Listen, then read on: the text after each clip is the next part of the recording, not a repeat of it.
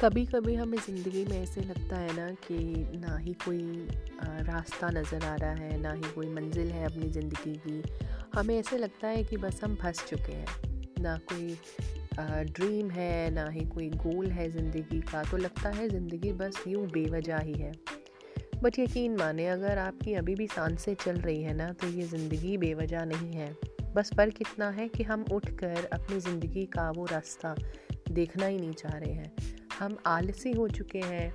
हम अपने उस गोल को, जो कभी बचपन में देखा था, या कुछ दिन पहले देखा था, या कोई सपना था, जिसे हम पूरा करना चाहते थे, उसे हम देखना ही नहीं चाहते अब। तो अगर हम अभी भी उस गोल को एक दोबारा नज़र दें, और उसका कोई हम एक प्लान बना लें तो मुझे लगता है आज भी हम उस मंजिल की तरफ़ पहुँच सकते हैं, जो कभी हमारा सपना हुआ करती थी।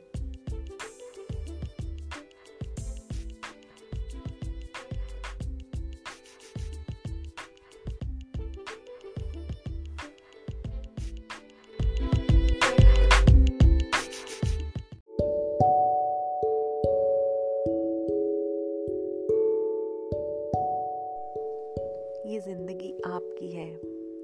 अगर आप कभी भी ऐसी प्रॉब्लम में फंस जाएँ जहाँ आपको ये लगे कि अगर मैं ये डिसीज़न लूँगा तो लोग ये बोलेंगे, अगर मैं वो करूँगा तो लोग वो बोलेंगे तो याद रखें, ज़िंदगी में बहुत लोग मिलेंगे।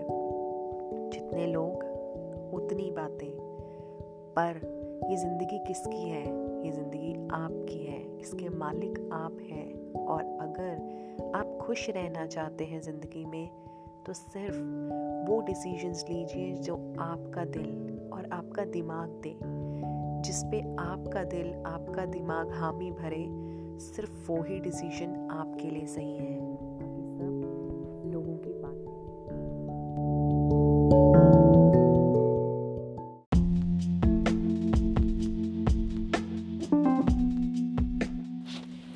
always wake up with a reason, a goal, dream it, believe it, and achieve it.